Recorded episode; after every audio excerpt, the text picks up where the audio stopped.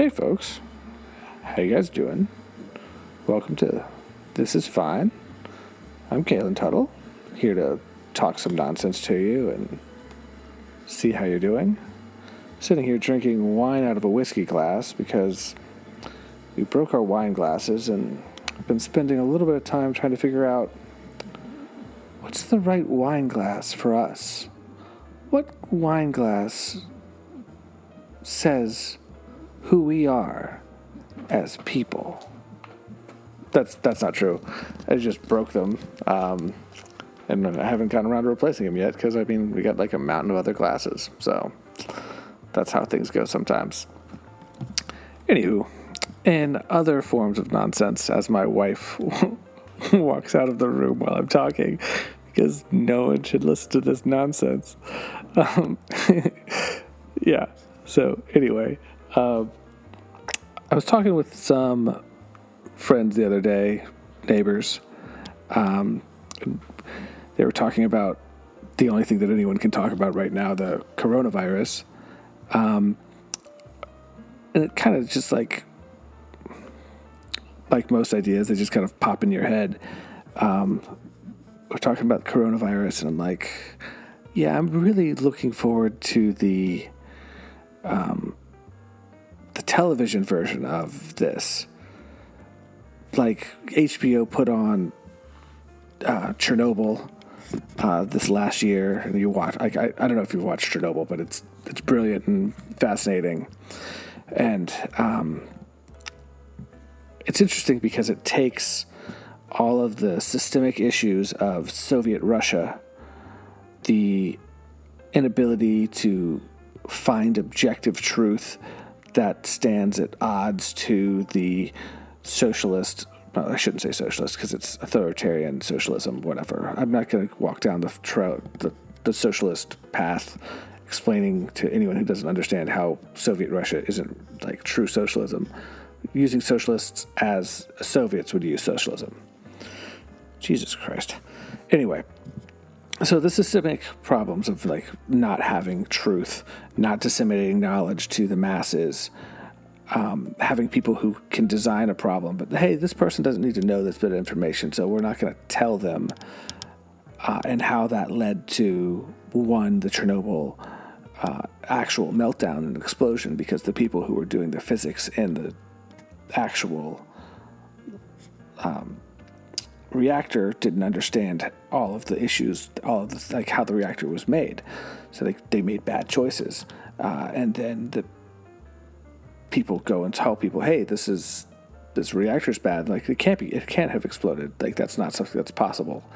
Um, and then eventually people realize, oh shit, this is an open nuclear meltdown going on, spewing stuff out into space. Uh, but then they can't acknowledge their faults to the other countries because it would make them look bad. Um, and this is where, when you're talking about uh, Soviet Russia and Chernobyl, you're talking about a uh, man made disaster um, that turns into a uh, medical possible medical emergency that could kill. I mean, this could have wiped out all of Western Europe or Eastern Europe. Um, if it if it explode, if some of the brakes go a different way, you have a huge, massive explosion, and it sends you know fallout throughout uh, Eastern Europe and possibly Western Europe, causing a famine and all sorts of bad stuff.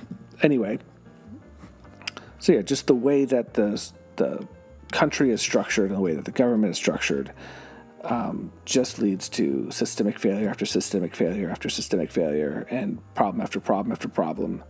Um, and it ends up costing Russia billions of dollars. And this is billions of dollars that the Soviet Union did not have. Um, yeah, that doesn't sound at all familiar. It doesn't sound like exactly like what's going on right now.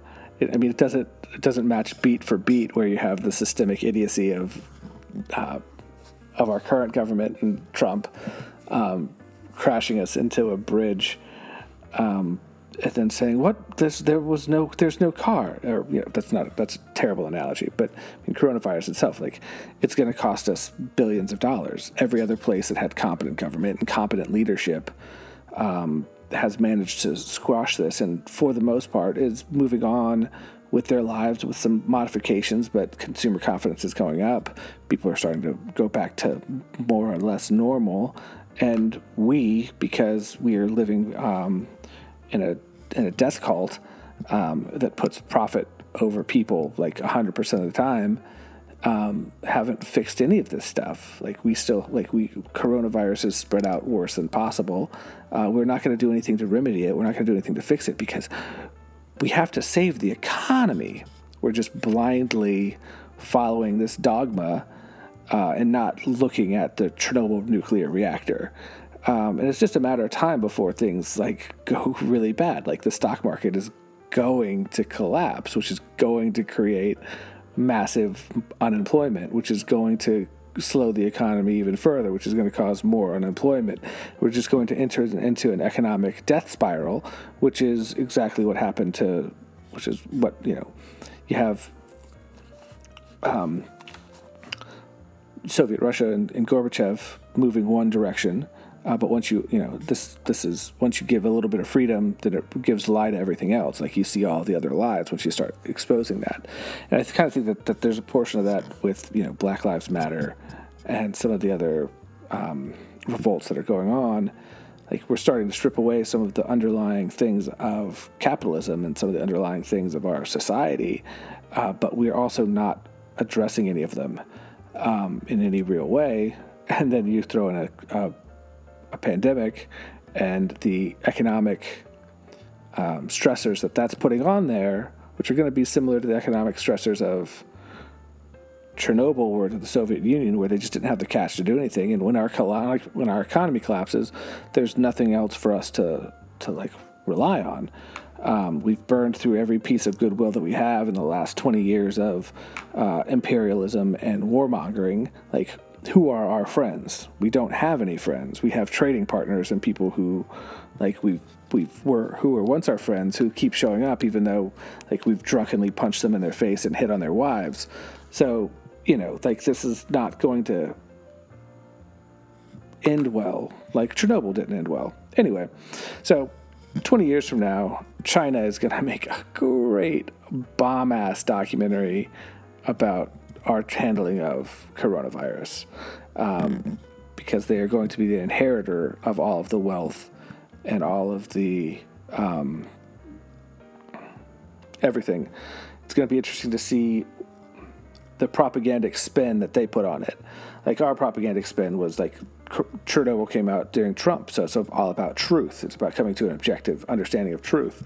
Um, their propagandic spin is obviously going to be you need to have a strong government that can make draconian choices because if you give people the choice, they make bad choices and then things collapse because that's the narrative that's going to fit best for for them. It's like it's a ready-made propaganda film for them.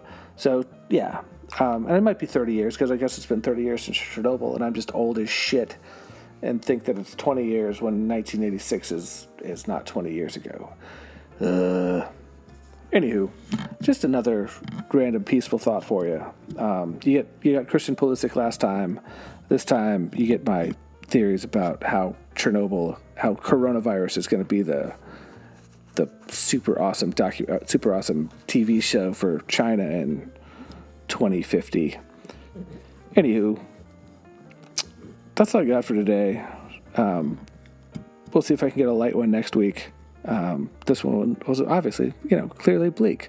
Um, we'll see if we get elections in November, or if, or if something else happens. So, anywho, hope you guys have had a have a pleasant week. Um, and if you have any questions, email me at um, at gmail.com. If you have any comments, send them there as well. Um, and hope that you enjoyed this lovely edition of this is this is fine because I mean it's it's fine. So wear a fucking mask. It's not fucking hard. Enjoy your week. Talk to you next time.